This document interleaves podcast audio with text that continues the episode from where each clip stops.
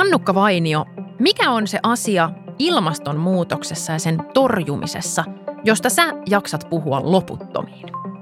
Niin, se, mistä mä varmaan puhun ehkä liikaakin, on siis se, että, se, että miten ilmastonmuutoksesta tällä hetkellä puhutaan ja se, että millä tavalla siitä niin pitäisi oikeasti puhua.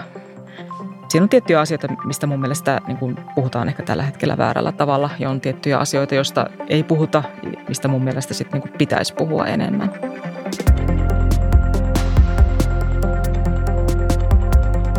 Kuuntelet Helsingin yliopiston Uteliasmieli podcastia, joka puhuu tieteestä tunteella.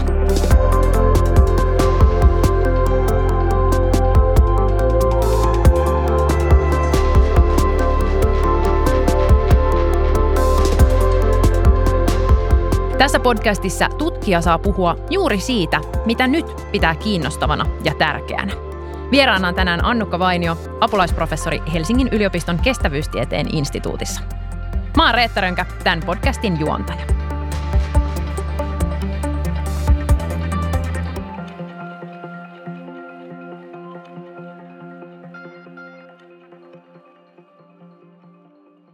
Annukka, sun kanssa me siis tänään puhutaan ilmastonmuutoksesta ja siitä, miten semmoiset aidot muutokset ihmisen käyttäytymisessä kohti kestävämpää elämäntapaa oikein tapahtuu. Mikä on aikanaan saanut sosiaalipsykologin kiinnostumaan ilmastonmuutoksesta?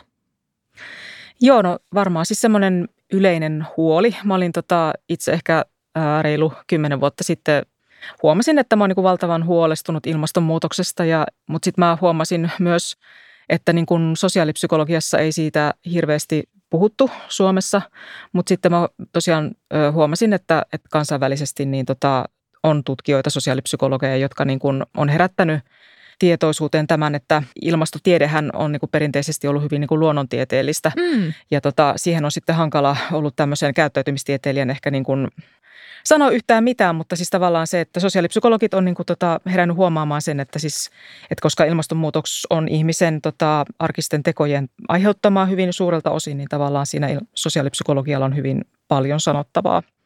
Eli tällaisen niin kuin ison tavallaan kriisin selättämisessä tai, tai sen tutkimisessa, kuten mitä ilmastonmuutos on, niin tarvittaisiin ehkä enemmän jopa niin kuin monitieteisyyttä ja, ja niin kuin tämmöistä tavallaan tutkimusta, joka ylittää ne tieteen rajat ja, ja aitoa yhteistyötä kuin sen miettimistä, että onko tämä nyt luonnontiedettä ja onko tämä nyt jotain muuta tiedettä.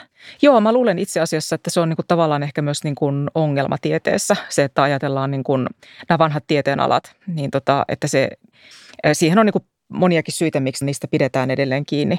Kaikki rahoitukset ja, ja ihmisten urapolut ja muut tavallaan siitä pitäisi päästä eroon, koska nämä ongelmat on monitieteisiä. Ja, ja esimerkiksi sosiaalipsykologiassa on tietysti se, että me ajatellaan, tutkitaan ihmisen käyttäytymistä, mutta tota, ilmastonmuutos on myös luonnontiedettä ja se on myös niin kuin todella suurten rakenteiden tiedettä, niin tavallaan siinä sosiaalipsykologia ei sitä yksin pysty ratkaisemaan ja siihen tarvitaan sitä yhteistyötä.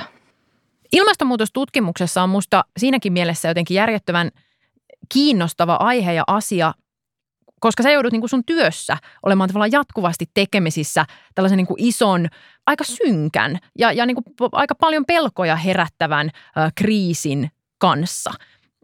Millaisia tunteita ilmastonmuutos herättää, kun sitä lähestyy tutkijana ja työn kautta? Mm. No tavallaan ehkä siis se, mulle se, että mä rupesin tutkimaan sitä ilmastonmuutosta, oli ehkä tavallaan myös niin kuin mulle keino hallita ilmastoahdistusta. Tavallaan se on mulle siis ilmastoteko Joo. tavallaan sinänsä, että mä kuitenkin hyvin monta tuntia viikossa ja vuorokaudessa ja vuosissa ja vuosikymmenissä nyt niin kuin laitan sen ilmastonmuutoksen hyväksi ja se on niin kuin mun panos kaiken muun ohella siihen, että se on tavallaan ehkä mun mielestä niin kuin ilmastoahdistusta ja tällainen sitä pystyy hallitsemaan sillä, että tekee jotain asioita sen hyväksi. Koska mä haluan tietää siitä asiasta enemmän, niin se tota, se auttaa mua niin kuin selviämään tässä näin, mutta siis välillä siinä, siis mulla on siis sellaisia niin kuin toivottomuuden hetkiä ja, ja varsinkin kun tulee näitä uusia uutisia, että, että ilmastonmuutos näyttää etenevän nopeammin kuin mitä se niin kuin tota alun perin näytti leviävän, että siis se on välillä siis aika ahdistavaa ja, ja tota, näin, mutta siis silleen niin kuin – Siis varsinkin, mä oon tämän vuoden alusta ollut tuolla Suomen ilmastopaneelissa ja tota, siis mä siellä on niin kuin silmät avautunut siihen, että miten paljon ilmastonmuutoksen hyväksi tehdään tällä, tällä alalla. Ja siis niin kuin se on mulle luonut valtavasti myös niin kuin toivoa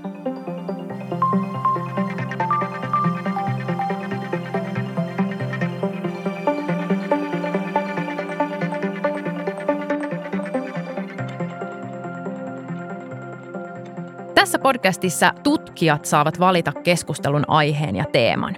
Ja Annukka, sä haluat tänään puhua siitä, miten ihmisissä saadaan aikaan kestävä käyttäytymismuutos, eli se, että miten ihmisten käyttäytymisestä tulee vaikka ympäristöystävällisempää.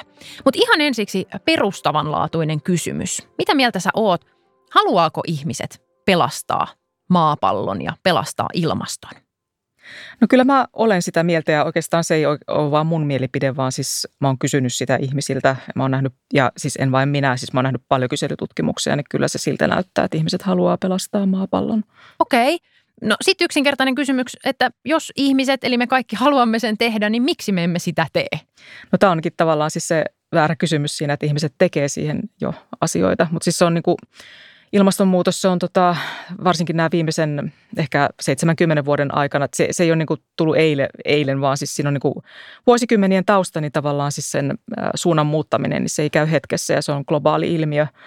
Ihmiset kyllä tekevät sen asian eteen. Tietysti me voidaan ja meidän pitää tehdä sen eteen vielä enemmän, mutta me tehdään jo. Niin, olisiko sitten oikeampi kysymys se, että miksi me emme sitten tee tarpeeksi?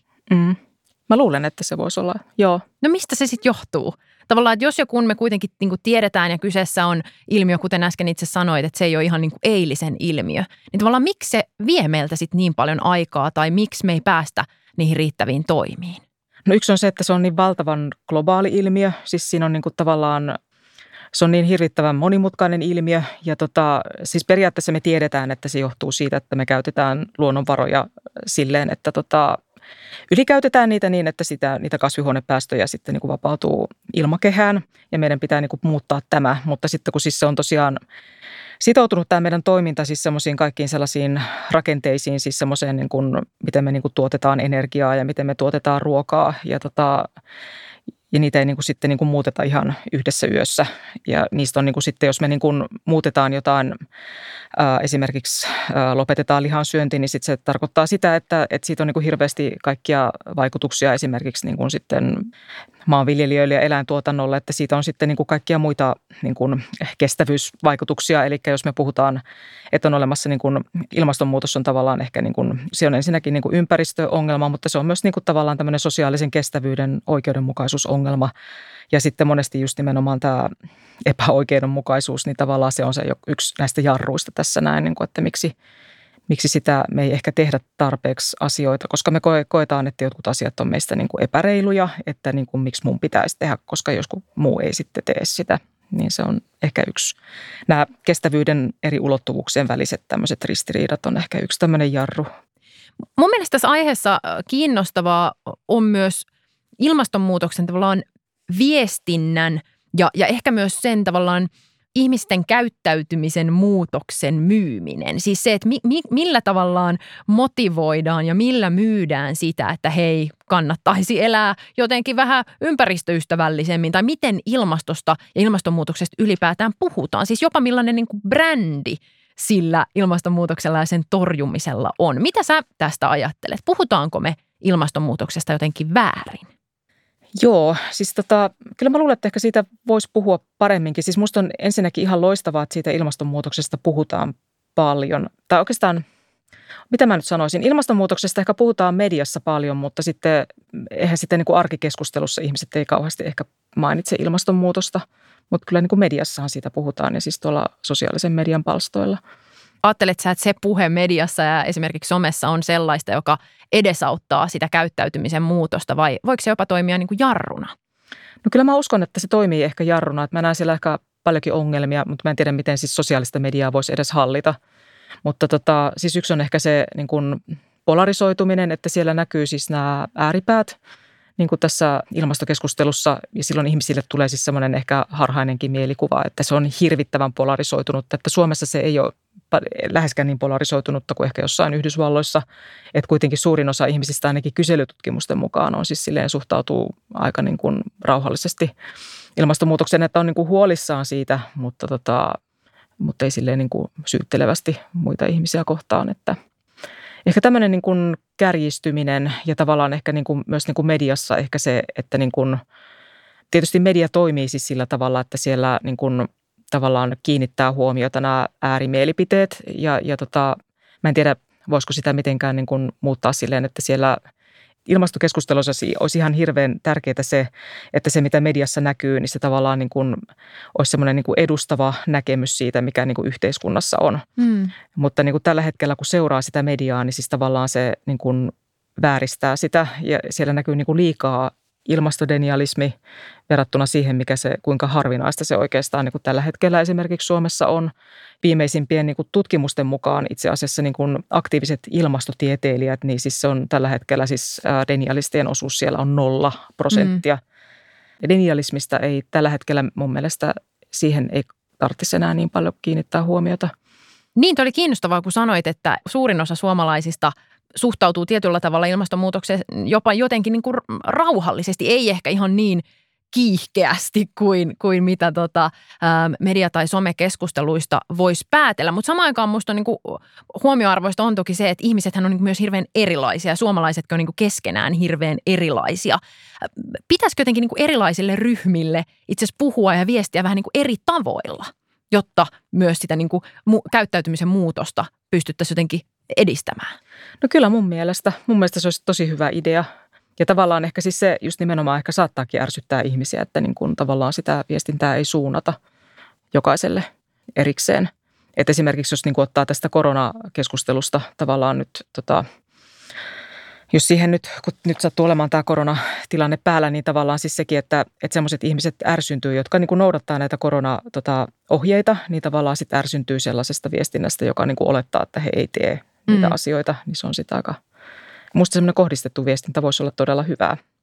Miten sä ajattelet, että miten tavallaan niin kuin ihan millä konkreettisilla tavoilla ja, ja, ja jotenkin niin kuin esimerkkeillä tai millaisella puheella sitä tavallaan muutosta kestävämpään elämäntapaan pitäisi nyt lainausmerkeissä myydä, jotta se tavallaan siirtyminen motivoisi erilaisia ihmisiä? No ainakin siis varmasti se, mistä mä niin kuin usein puhun, on siis nimenomaan siis sen positiivisen kautta. Eli mä kerran itse asiassa niin kuin, ihan niin kuin vähän tarkastelinkin tota Yleisradion ja Helsingin Sanomien tota ilmastouutisia ja siis se oli hyvin, hyvin negatiivista. Mä ymmärrän sen ihan hyvin, koska, mutta siis tavallaan siis se niin kuin positiivisen kautta, että niin kuin, mä oon sosiaalipsykologi, niin tavallaan siis sosiaalipsykologia tässä ilmastonmuutoksessa on se, että niin kuin me seurataan sitä, mitä niin kuin muut ihmiset ajattelee ilmastonmuutoksesta ja mitä ne muut ihmiset tekee sen ilmastonmuutoksen eteen. Niin tavallaan siis, että kerrottaisiin siitä, että itse asiassa niin kuin me ollaan kaikki niin kuin tosi huolestuneita ilmastonmuutoksesta. Se niin kuin tavallaan jo sitten niin kuin varmaan motivoisi ihmisiä niin kuin tähän ja sitten tieto siitä, että mitä kaikkea niin kuin jo tehdään sen ilmastonmuutoksen eteen, että mitä niin kuin eri taloyhtiöissä tehdään ja, ja tota, miten energia muotoja vaihdetaan uusiin eri taloyhtiöissä ja, ja, tota, ja miten, miten niin kuin mitä kaikkea niin kuin tämmöisiä hienoja muutoksia on jo tehty, niin tavallaan se motivoi ihmisiä niin kuin tavallaan sitten niin kuin liittymään tähän joukkoon ja, ja tavallaan siis se, että tämä on niin kuin tavallaan oikeastaan ihan uusi puhetapa tässä ilmastokeskustelussa, mitä ei näy oikeastaan vielä tarpeeksi. Tämä on jotenkin kiehtovaa, koska mä oon itse jotenkin työstänyt ja, ja miettinyt paljon sitä ajatusta siitä, miten ihmisiähän voi niin kuin ajaa tämmöiseen niin kuin kestävämpään elämäntapaan tai niihin omiin ilmastotoimiin, niin voi ajaa hirveän erilaiset motiivit. Tavallaan, että joku voi haluta vaikka – tehdä kestäviä niin kuin sijoituksia vain saadakseen itselleen rahaa. Ja, ja se on niin kuin musta sellainen asia, missä tavallaan aika helposti ajautuu semmoiseen tietynlaiseen vähän niin kuin paheksuntaan, että ikään kuin siinä kestävässä elämässä ja ilmastonmuutosta muutoksen niin kuin vastaan taistelussa pitäisi olla niin kuin jalot motiivit, sellaiset, että pelastetaan maailma lapsille ja tavallaan niin kuin jotenkin hirveän tämmöiset siinä helposti asettuu jotenkin vastakkain tietyllä tavalla niin kuin hyvä ja paha. Ja, ja, ja se jotenkin ajautuu helposti myös siihen, että kun siitä puhutaan ja kun sitä pohditaan, niin siitä tulee niin kuin identiteettiasia. Ja tietyllä tavalla niin kuin identiteettipolitiikkaa jotenkin, että, että mihin minä asemoidun tässä keskustelussa ja mihin nuo muut helposti niin kuin asemoituvat. Tunnistatko jotenkin äh, tätä?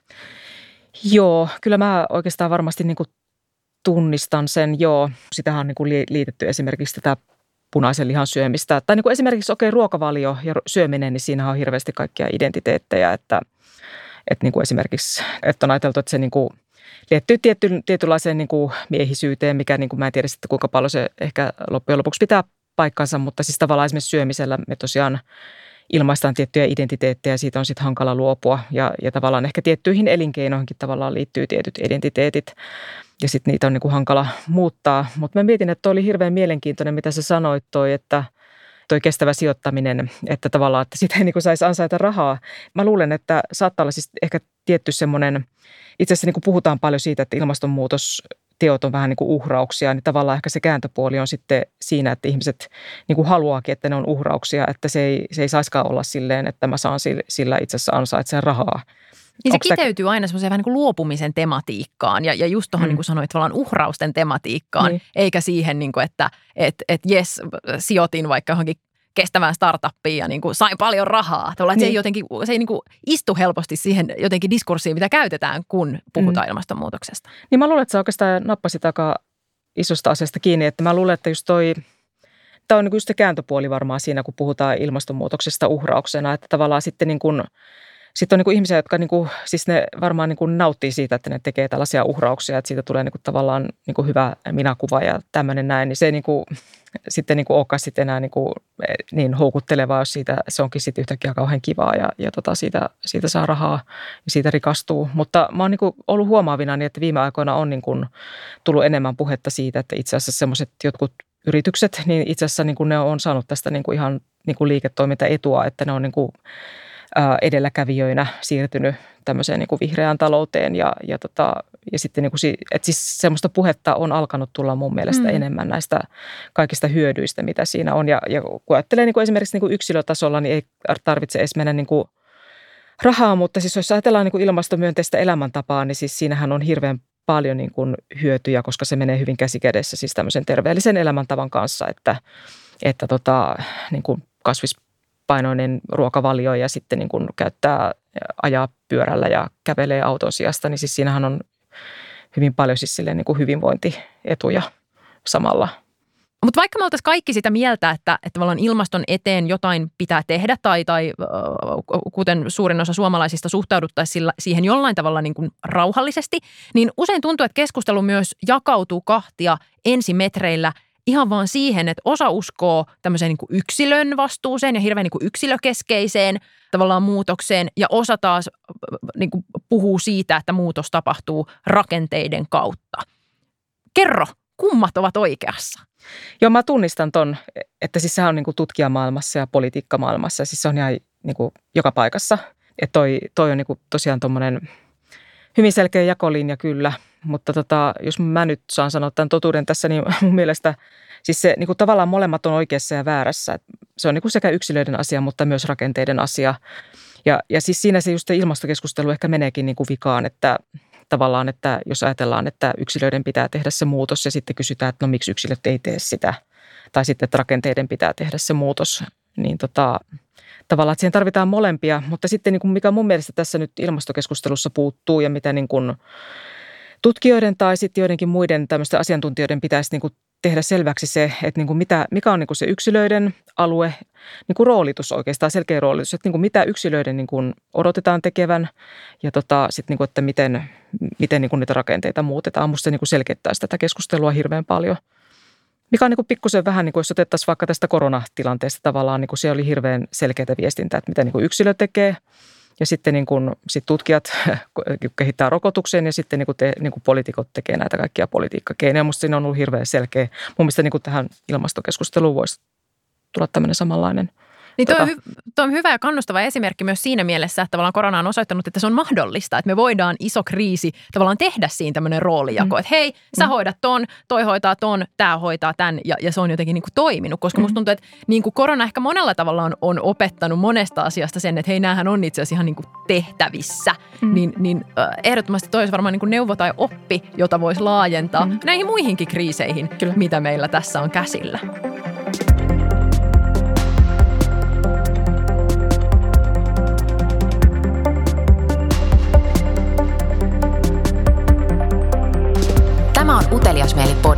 Joka puhuu tieteestä tunteella.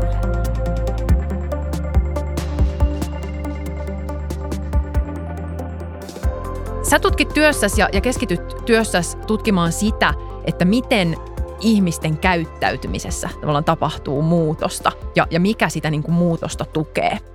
Mikä olisi semmoinen täydellinen elinympäristö, joka tukisi ilmastotekoja ja sitä kestävää käyttäytymistä? Miltä semmoisessa ympäristössä niin kuin näyttää ja haisee ja mi- mitä siellä kuulee. Mä yritän niin visualisoida sen päähäni. Musta olisi ihan loistavaa, siis musta on ihan mahtavaa, siis se niin kuin mun mielestä niin kuin ehdottomasti niin kuin pitäisi oikeastaan niin kuin visualisoida ja puhua siis semmoisesta maailmasta, koska se niin kuin toisi niin kuin meille niin kuin tavallaan mahdolliseksi sen tavallaan, niin kuin, että me kuvitellaan, että semmoinen niin kuin maailma on olemassa.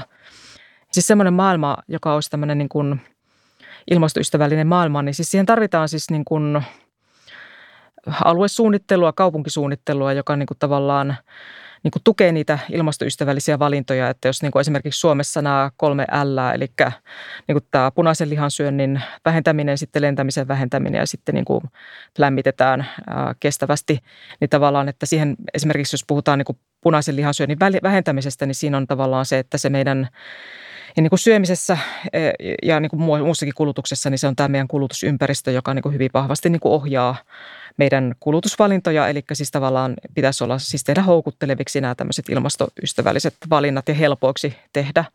Ja tavallaan sitten niin kuin mä, yksi kanssa niin kuin tämä aihe, mistä mä puhun paljon on, ja mikä nyt tässä koronatilanteessa varsinkin tämä lentämisen vähentäminen tavallaan, että nyt on niin kuin lentoyhtiöt on niin kuin vakavissa ongelmissa. Nyt olisi ihan hirveän hyvä tilanne tavallaan tehdä niin kuin investoida siis tavallaan niin kuin tämmöiseen kestävään liikkumiseen, esimerkiksi niin kuin tota junaliikenteeseen ja muuhun, että nyt ei, niin kuin, ei laitettaisi rahaa niin kuin näihin lentoyhtiöihin, että ne pysyisi pystyssä, vaan siis sen sijaan niin kuin tota, laitettaisiin rahaa tämmöiseen niin kuin kestävään junaliikenteeseen, että mä niin kuin, Siis tavallaan ideaalimaailma olisi sellainen, missä ihmisten ei tarvitsisi tehdä niitä ilmastotekoja, että se olisi niin kuin tavallaan niin, että se ei olisi niin kuin tavallaan niin kuin varsinainen teko, vaan se vaan tapahtuisi. Niin. Se olisi osa elämää, se olisi osa arkea.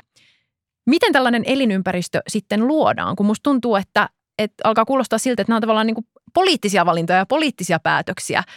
Miten tavallaan tutkija voi auttaa sitä, että tämmöinen elinympäristö oikeasti niin kuin toteutuisi? No varmaan riippuu tutkijasta, mutta mä oon sosiaalipsykologi, niin tavallaan mitä mä pystyisin tässä tekemään.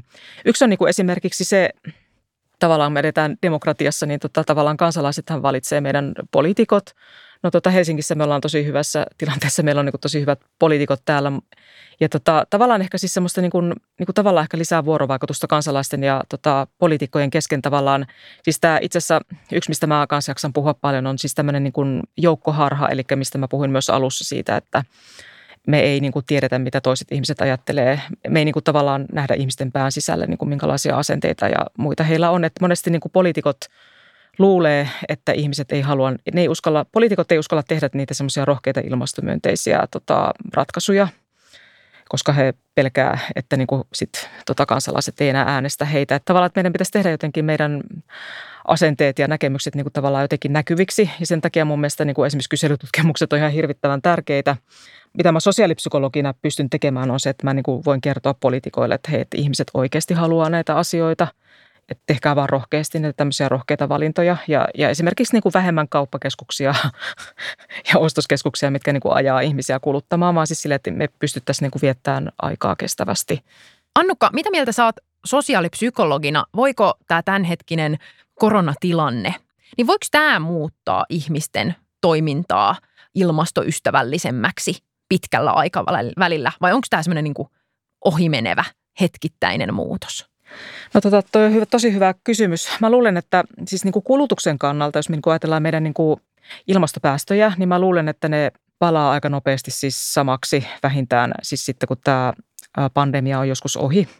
Mutta mä luulen, että niin kuin pidemmällä, kun sä sanoit, että pidemmällä aikavälillä, niin tota, mä luulen, että ihmiset herää ajattelemaan siis tätä ihmisen ja luonnon välistä suhdetta, koska nämä monet pandemiat, niin kuin nämä virukset, on tota, ruvennut leviämään ihmisiin just siitä, että ihmiset ja monet lajit on semmoisissa, elää siis sellaisissa elinympäristöissä niin kuin toistensa kanssa, missä ne niin kuin normaalisti ei tulisi elää ja sitten niin kuin nämä virukset pystyy sieltä leviämään. Eli mä luulen, että siis se voisi niin kuin muuttaa tätä meidän elämäntapaa siis semmoiseen suuntaan, joka niin kuin tavallaan ää, olisi niin kuin ylipäätään niin kuin siis ympäristön kannalta kestävämpää, että mikä niin kuin tarkoittaa tietysti nyt sitten lihatuotannon vähentämistä ja, ja tota, Mä luulen, että siitä, niin kun, jos me niin kun ruvetaan pohtimaan näitä, niin kun näitä pandemioiden juurisyitä, jos me niin ruvettaisiin miettimään, että miten näitä pandemioita voisi ylipäätään estää, niin mm. tavallaan siinä päästäisiin niin semmoiseen ympäristön kannalta kestävämpään. Tulevaisuuteen me voitaisiin niin varmasti niin kuin auttaa hillitsemään monia ympäristöongelmia siinä, että varmasti ilmastonmuutosta, mutta myös niin kuin biodiversiteettikatoa ja monta muuta. Tämä on samaan aikaan tämä niin kuin korona-aika, tämähän on ihmisten ihan niin kuin mielenterveydelle ja jaksamiselle, tämä on niin kuin aika koettelevaa ja rankkaa aikaa. Ihmiset on niin kuin aika kuormittuneita, tämä on kestänyt hirveän pitkään. Onko ihmiset silloin tavallaan valmiita muuttumaan ja muuttamaan omaa käytöstään, jossa niin kuin muutenkin jotenkin vähän vaikeeta? No siis toi on tosi hyvä kysymys. No tavallaan se ainakin tota, siis semmoinen, jos ihminen on uupunut ja väsynyt, niin se on tavallaan semmoinen tilanne, jossa ihmisen on pakko pysähtyä, koska ihminen ei pysty enää jatkamaan siinä tilanteessa eteenpäin. Eli siis se tilanne niin kuin pakottaa ihmisen pysähtymään ja muuttamaan jotakin. Mutta tietysti se, että onko se muutos sitten niin kuin, mihin se muutos lähtee, niin tavallaan siinä saattaa olla tietysti semmoinen riski, että ihminen rupeaa niin kuin toimimaan sitten jotenkin haitallisesti itsensä kannalta, mutta se on semmoinen niin kuin historiassa ja niin kuin ajatellaan niin kuin yhteiskunnankin tasolla, niin kriisit on sellaisia tilanteita, joissa on niin kuin ollut mahdollisuus parempaan tavallaan, että siinä mielessä monesti niin kuin isot kehitysaskeleet tapahtuu niin kuin kriisien kautta.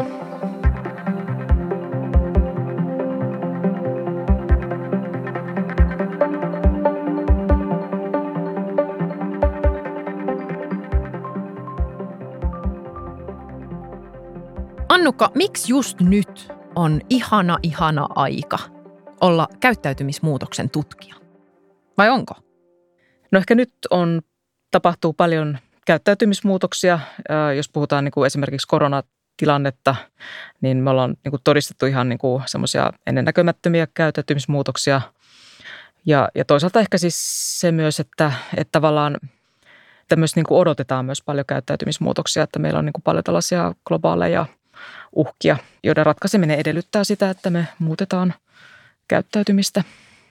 Jos sä voisit mennä kaljalle nyt kenen tahansa elävän tai kuolleen tutkijan kanssa, niin kenen kanssa menisit? Niin se olisi kyllä tosi ihanaa nyt tässä koronatilanteessa, kun tota, niin, sitä ei saa te- ylipäätään kaljalle. Niin se olisi kyllä ihan loistavaa. Niin mä mietin, siis kuolleidenkin kanssa olisi ihan loistavaa mennä kaljalle Tota, mutta mä mietin, että tota, musta olisi tosi ihanaa tällä hetkellä mennä yhden elossa olevan sosiaalipsykologin kanssa kaljalla, siis tällaisen ilmastososiaalipsykologin kanssa, tämmöinen kuin Susan Clayton. Joo. Miksi just hänen? No tota, mä haluaisin keskustella hänen kanssaan siis tämmöisestä asiasta, kun hän puhutaan paljon siitä, että meidän luontoyhteys on kadonnut niin tota, hän on niin kuin tavallaan niin kuin haastanut tämän ajatuksen, että, että onko meidän luontoyhteys kadonnut. Ja hän on niin kuin ruvennut pohtimaan siis sitä, että ehkä niin kuin me, meidän pitäisi niin kuin määritellä meidän luontoyhteys uudella tavalla. Ja musta tämä oli tosi mielenkiintoinen tota, ajatus tavallaan, että meidän muuttuvassa maailmassa niin tavallaan se luontoyhteys ei pysty olemaan sellainen kuin on ollut joskus tuhansia vuosia sitten. Että mä haluaisin keskustella hänen kanssaan siitä, että minkä, mitä se luontoyhteys voisi olla ja mitä se... Tota... Unelmoidaan vähän sen. Suomen Akatemia jakoi vuonna 2020 tutkimusrahaa reippaasti yli 400 miljoonaa euroa. Jos sä saisit käyttöösi koko tuon tutkimusrahoituksen, koko ton ison rahapotin, niin millaisen tutkimusasetelman sä laittaisit pystyyn? No mä ehkä varmaan siis silleen niin kuin myös, mä mietin sitä, miten tota, tätä rahaa niin kuin jaetaan, niin mä niin kuin mietin, että mä voisin muuttaa ensinnäkin sitä rahanjakosysteemiä sillä, että mä niin kuin, kun mä niin kuin luotan siihen, että tutkijat tekee tosi hyvää tutkimusta, niin mä ehkä niin kuin, että ensinnä niin kuin olisi siis semmoinen osa, että niin kuin katsotaan, niin kuin, että ne hakemukset niin kuin täyttää jotkut tietyt kriteerit, että ne on riittävän hyviä, mutta sitten niin kuin, tavallaan, että ne rahat jaettaisiin niin kuin arpajaisilla. Että tavallaan, Okei. että, koska mä luulen, että silloin voisi niin kuin tulla paljon siis sellaisia niin kuin luovempia ja siis semmoisia niin kuin, ehkä aika innovatiivisiakin ideoita. Ehkä siis Mm. tota, Ei pelattaisi niin varman päälle ehkä tietyllä tavalla siinä Niin. rahoituksen hakemisessa. Joo, ja, ja tota, mä myös en ehkä niin kuin antaisi semmoisia isoja summia. Mä en ehkä laittaa sitä kaikkea niin kuin yhteen ainoaseen hankkeeseen, vaan mä niin kuin ehkä haluaisin jakaa sen tota, pienemmille hankkeille, siis semmoisia niin kuin ehkä miljoonan euron hankkeita, koska ne on paljon helpompia tota, hallita ja siis silloin tavallaan niin kuin ehkä tulisi paremmin käyttöön. Mutta sä kysyit sitä, että mihin, mihin se pitäisi niin kuin laittaa se raha, niin varmaan siis tämmöiseen niin kuin, ehdottomasti niin kuin monitieteiseen kestävyystutkimukseen ja, ja todella monivuotiseen, siis semmoiseen niin kuin vähintään kuusivuotiseen ja, ja siis semmoiseen tutkimukseen, joka myös niin kuin tukee tutkijoiden uria ja koska se on myös tavallaan kestävää. Annukka Vainio, kiitos kun olit mukana Utelias Mieli-podcastissa. Kuuntelit Utelias Mieli-podcastia. Löydät sen Apple-podcasteista, Spotifysta ja SoundCloudista.